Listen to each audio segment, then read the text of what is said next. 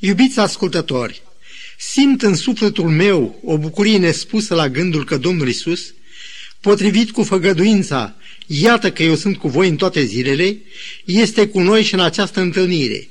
Ochi părintești nevăzuți vă urmăresc. Cel ce în dragostea lui ne-a săpat pe palmele sale, cel ce are pentru noi gânduri de pace, ca să ne dea un viitor și o nădejde, privește spre dumneavoastră toți cu atâta bucurie. Astăzi, cu ajutorul Domnului, vrem să vorbim în continuare despre fericire din Matei, capitolul 5, versetul 11 și 12. Ferice va fi de voi când din pricina mea oamenii vă vor ocărâ, vă vor prigoni și vor spune tot felul de lucruri rele și neadevărate împotriva voastră. Bucurați-vă și veseliți-vă pentru că răsplata voastră este mare în ceruri, căci tot așa au prigonit pe prorocii care au fost înainte de voi. Fericirea nouă cuprinde niște situații foarte dificile prin care trec aproape toți copiii lui Dumnezeu.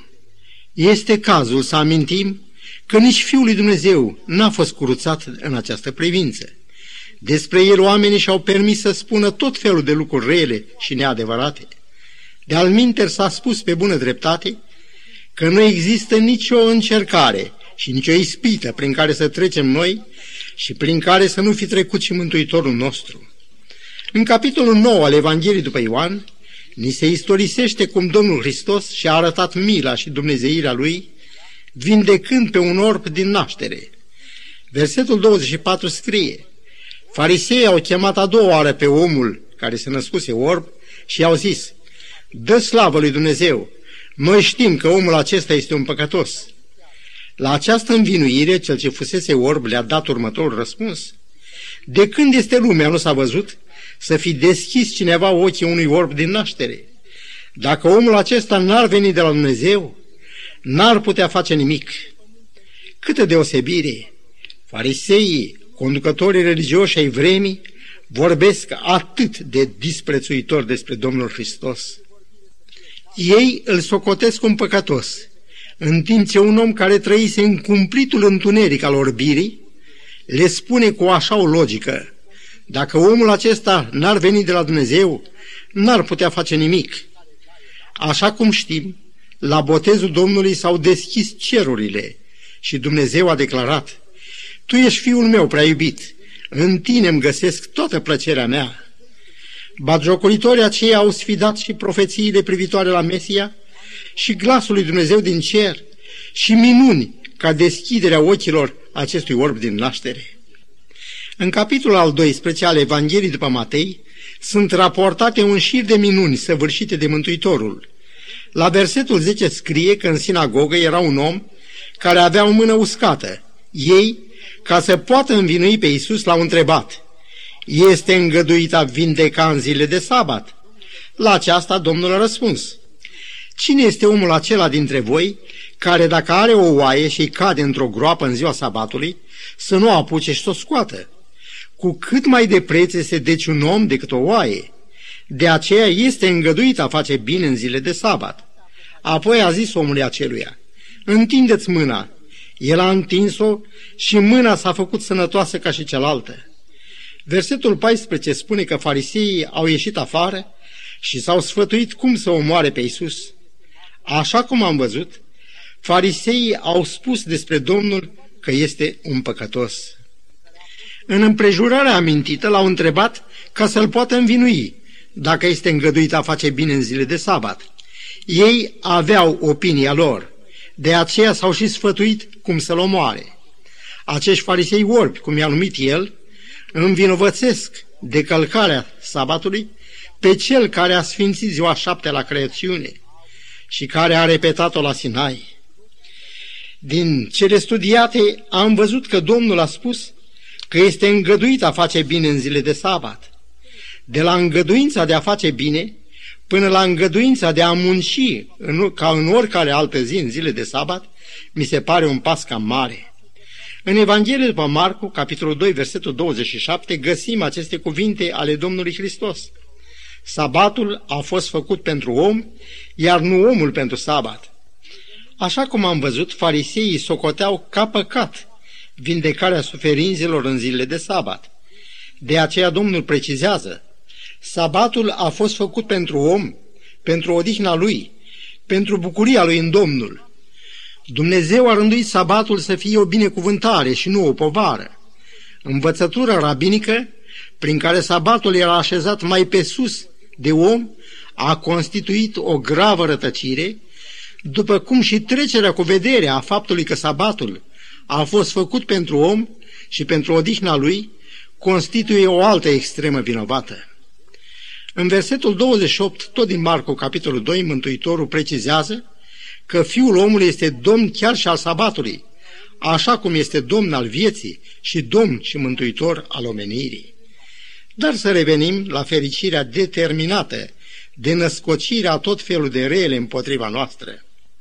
Așa cum am arătat, toate aceste rele nu ne lovesc pe noi de prima dată. Domnul Hristos a trecut și El prin această furtună dezlănțuită de oameni pătimași, care au existat și vor exista atât timp cât va domni păcatul în lume.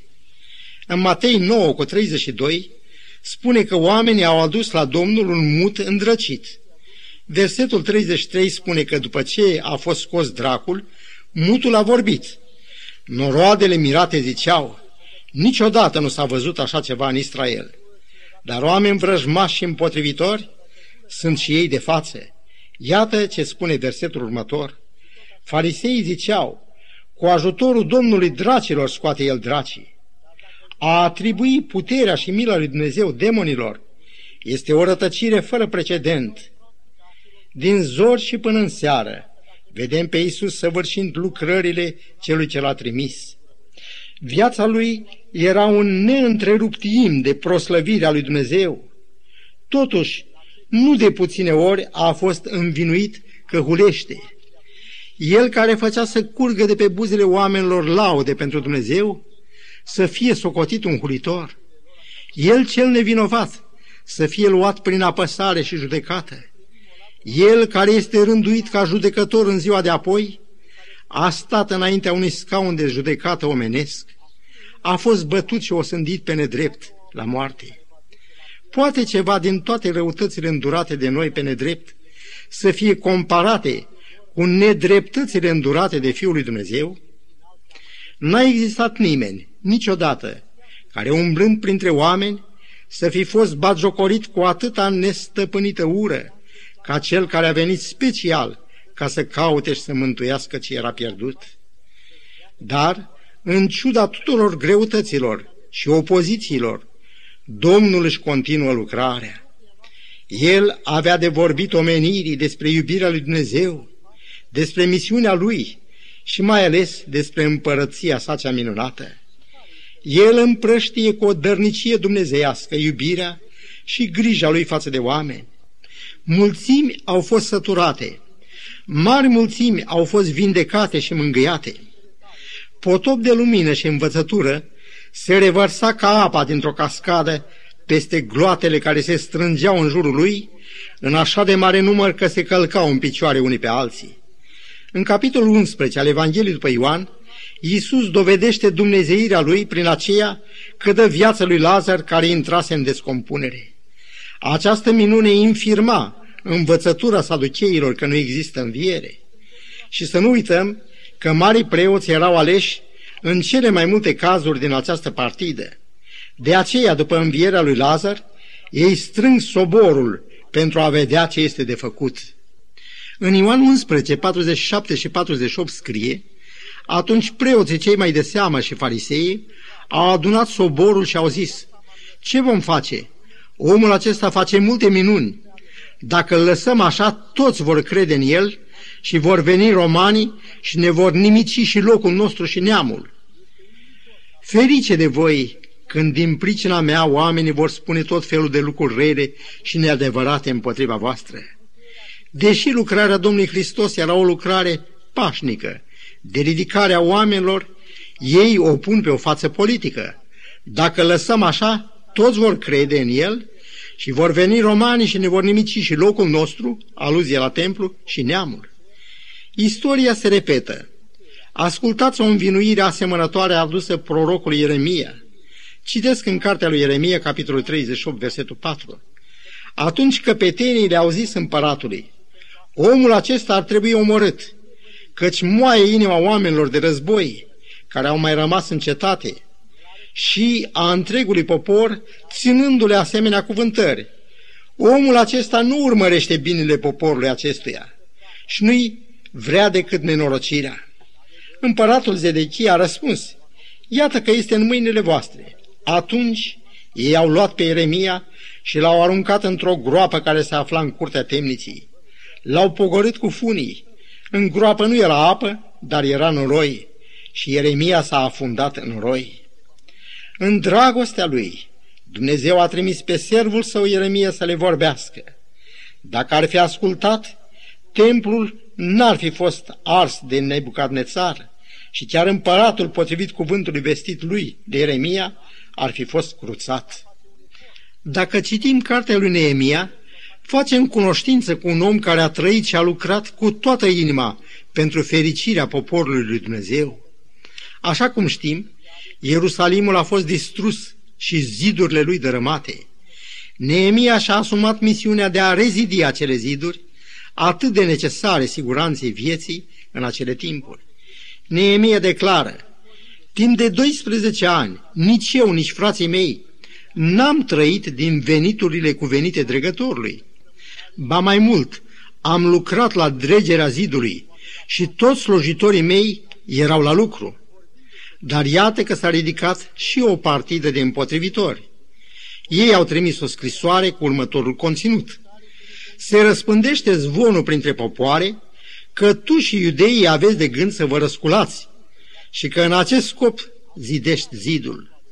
Cuvântul spune în continuare, toți oamenii aceștia voiau să ne înfricoșeze și își ziceau, li se va muia inima și lucrarea nu se va face citat din Neemia, capitolul 6. Câte planuri frumoase au fost nimicite din pricina invidiei, nepriceperii și mai ales a răutății omenești. Când David s-a oferit să lupte cu Goliat, chiar împăratul Saul l-a descurajat cu cuvintele Nu poți să te duci să te bați cu filisteanul acesta, căci tu ești un copil și el este un războinic din tinerețea lui. Și totuși David s-a bătut și l-a biruit. L-a biruit pentru că s-a încrezut în ajutorul lui Dumnezeu. Domnul dorește să fim însuflețiți de tot ce e frumos și mare, să fim pasionați după adevăr. Iată o asigurare care să stea la temeria tuturor idealurilor noastre. Cei ce se încred în Domnul sunt ca muntele Sionului, care nu se clatină, ci stă întărit pe vecie citat din Psalmul 125, versetul 1. Iacov spune în epistola sa, Frații mei, luați ca pildă de suferință și răbdare pe prorocii care au vorbit în numele Domnului, citat din capitolul 5, versetul 10. Ei nu s-au dat înapoi de la datorie. Prorocul Ieremia a trăit într-un moment crucial al istoriei lui Israel. Dacă oamenii ar fi luat aminte la soliile lui Dumnezeu transmise prin el, n-ar fi căzut peste ei niciuna din nenorocirile care au adus atâta prăpăd acelui popor. Sunt atât de revelatoare cuvintele acestui trimis al lui Dumnezeu. Citesc în Eremia, capitolul 18, versetul 20. Cu rău se răsplătește binele, căci au săpat o groapă ca să-mi ia viața. Adu-ți aminte, Doamne, că am stat înaintea Ta ca să vorbesc bine pentru ei și să abat mânia Ta de la ei. Și care a fost atitudinea lor? Versetul 18 spune, atunci ei au zis, veniți să urzim rele împotriva lui Ieremia, haidem să-l ucidem cu vorba. Cât de cumplit s-au înșelat, căci nesocotind sfatul profetului, poporul a fost deportat în Babilon, templul a fost distrus, împăratul i s-au scos ochii și a fost pus în lanțuri, iar fiii lui au fost uciși cu sabia înaintea lui. Ieremia nu s-a lăsat intimidat de niciuna din amenințările și chiar chinurile la care a fost supus. În capitolul 20 cu versetul 9 el declară Iată că în inima mea este ca un foc mistuitor, închis în oasele mele. Caut să-l opresc, dar nu pot. dragostea lui față de popor, față de casa lui Dumnezeu, cum și râvna lui de a întoarce de la rătăcire, lucra cu tăria focului în inima lui. Toate aceste lupte, opoziții, atrocități, săvârșite față de trimișii lui Dumnezeu, aduc în urechile noastre ca un ecou cuvintele Mântuitorului rostite pe coasta muntelui. Bucurați-vă și veseliți-vă, pentru că răsplata voastră este mare în ceruri, căci tot așa au prigonit pe prorocii care au fost înainte de voi. În Marcu 9, cu versetul 12, Domnul spune că este scris despre Fiul omului, că trebuie să pătimească mult și să fie defaimat. Dar ce stă scris despre noi? Să citim în Apocalipsa, capitolul 12, versetul 17. Și Balaul, mâniat pe femeie, s-a dus să facă război cu rămășița seminții ei, care păzesc poruncile lui Dumnezeu și țin mărturia lui Isus. Femeia e în simbol mireasa, adică biserica pe care mirele ceresc o va lua în împărăția sa. Cel care duce războiul hărțuielilor împotriva ei este balaurul. Apostolul Pavel spune același lucru în Efeseni, capitolul 6, versetul 12. Căci noi nu avem de luptat împotriva cărnii și sângelui, ci împotriva stăpânitorilor întunericul acestui veac, împotriva duhurilor răutății. Ambele pasaje biblice identifică pe satana ca autor al tuturor hărțuielilor copiilor lui Dumnezeu. Întreb, cei ce bârfesc, cei ce spun tot felul de lucruri rele și neadevărate, sunt demoni cu chip de oameni sau sunt oameni? Și dacă sunt oameni, de al cui duh sunt ei însuflețiți? Vă amintiți că Domnul a spus cândva lui Iacob și Ioan, nu știți de ce duh sunteți însuflețiți? Conștient de această realitate, Apostolul Pavel exclamă, Fie vă groază de rău, citat din Roman 12 cu 9. Voi, spune el în Efesen 2 cu 1, erați morți în greșelile și păcatele voastre, în care trăiați odinoară după mersul lumii acesteia, după Domnul puterii văzduhului, care lucrează acum în fiii neascultării. Suntem noi fiii ascultării, atunci când nu iubim pe vrăjmașii noștri, când nu biruim răul prin bine, Apostolul Pavel, care ne-a învățat să călcăm pe urmele lui, întrucât el însuși călca pe urmele lui Hristos, face această uimitoare declarație. De aceea simt plăcere în slăbiciuni, în defăimări, în nevoi, în prigoniri, în strâmtorări pentru Hristos, căci când sunt slab, atunci sunt tare citat din a doua Corinteni, capitolul 12, versetul 10. Numai acest om minunat, acest om al lui Dumnezeu, putea să întoarcă moneta vieții de credință pe partea cealaltă și să citească. Ferice de voi, când din pricina mea oamenii vă vor ocărâ, vă vor prigoni și vor spune tot felul de lucruri rele și neadevărate împotriva voastră. Atât Domnul Hristos, cât și Marele Apostol ne invită să vedem nu partea negativă, ci partea pozitivă a lucrurilor. Pentru că noi nu ne uităm la lucrurile care se văd, ci la cele care nu se văd, căci cele care se văd sunt trecătoare, pe când cele care nu se văd sunt veșnice. Citat din a doua Corinteni, capitolul 4, versetul 18. Să nu ne uităm la niciuna din defăimările și prigonirile care se văd, ci să ne uităm la mărețele răsplătiri care nu se văd vor fi nedreptăți și defăimări atât timp cât va fi diavolul viu. Despre actul final al dramei păcatului, citim în Daniel 12 cu 1 următoarele. Aceasta va fi o vreme de strâmtorare, cum n-a mai fost de când sunt neamurile și până la vremea aceasta. Dar în vremea aceea, poporul tău va fi mântuit și anume oricine va fi găsit scris în carte. Așadar, în fața noastră stă o strâmtorare care nu poate fi asemuită cu nimic din ceea ce a fost în trecut. Dar tot atunci, potrivit pasajului biblic citat, se va pune capăt lucrării de mântuire. Cât de solemn și cutremurător va fi momentul când se va rosti încheierea lucrării de salvare a celor pierduți. Iată cuvintele care vor fi rostite – Cine este nedrept, să fie nedrept și mai departe. Cine este întinat, să se întineze și mai departe. Cine este sfânt, să se sfințească și mai departe. Apocalipsa, capitolul 22, versetul 11. Niciodată n-au mai fost rostite cuvinte ca acestea. Îndelunga răbdarea lui Dumnezeu a ajuns la capătul ei. În capitolul 7 din aceeași carte a Apocalipsei stă scris că vânturile războaielor sunt ținute în frâu până când copiii lui Dumnezeu primesc pecetea aprobării sale. Apoi, omenirea care respins mântuirea va fi lăsată în voia patimilor ei. Stă scris că oamenii își vor da sufletul de groază în așteptarea lucrurilor care se vor întâmpla pe pământ. Atunci toți vor înțelege că a fost ferice de cei ce au plâns și chiar și de cei care au îndurat ura lumii și persecuția. Atunci cei flămânzi vor fi chemați să mănânce din pomul vieții și cei însetați să se adape din izvorul apelor vii. Cei cu inima curată vor vedea pe Dumnezeu și cei blânzi vor moșteni pământul.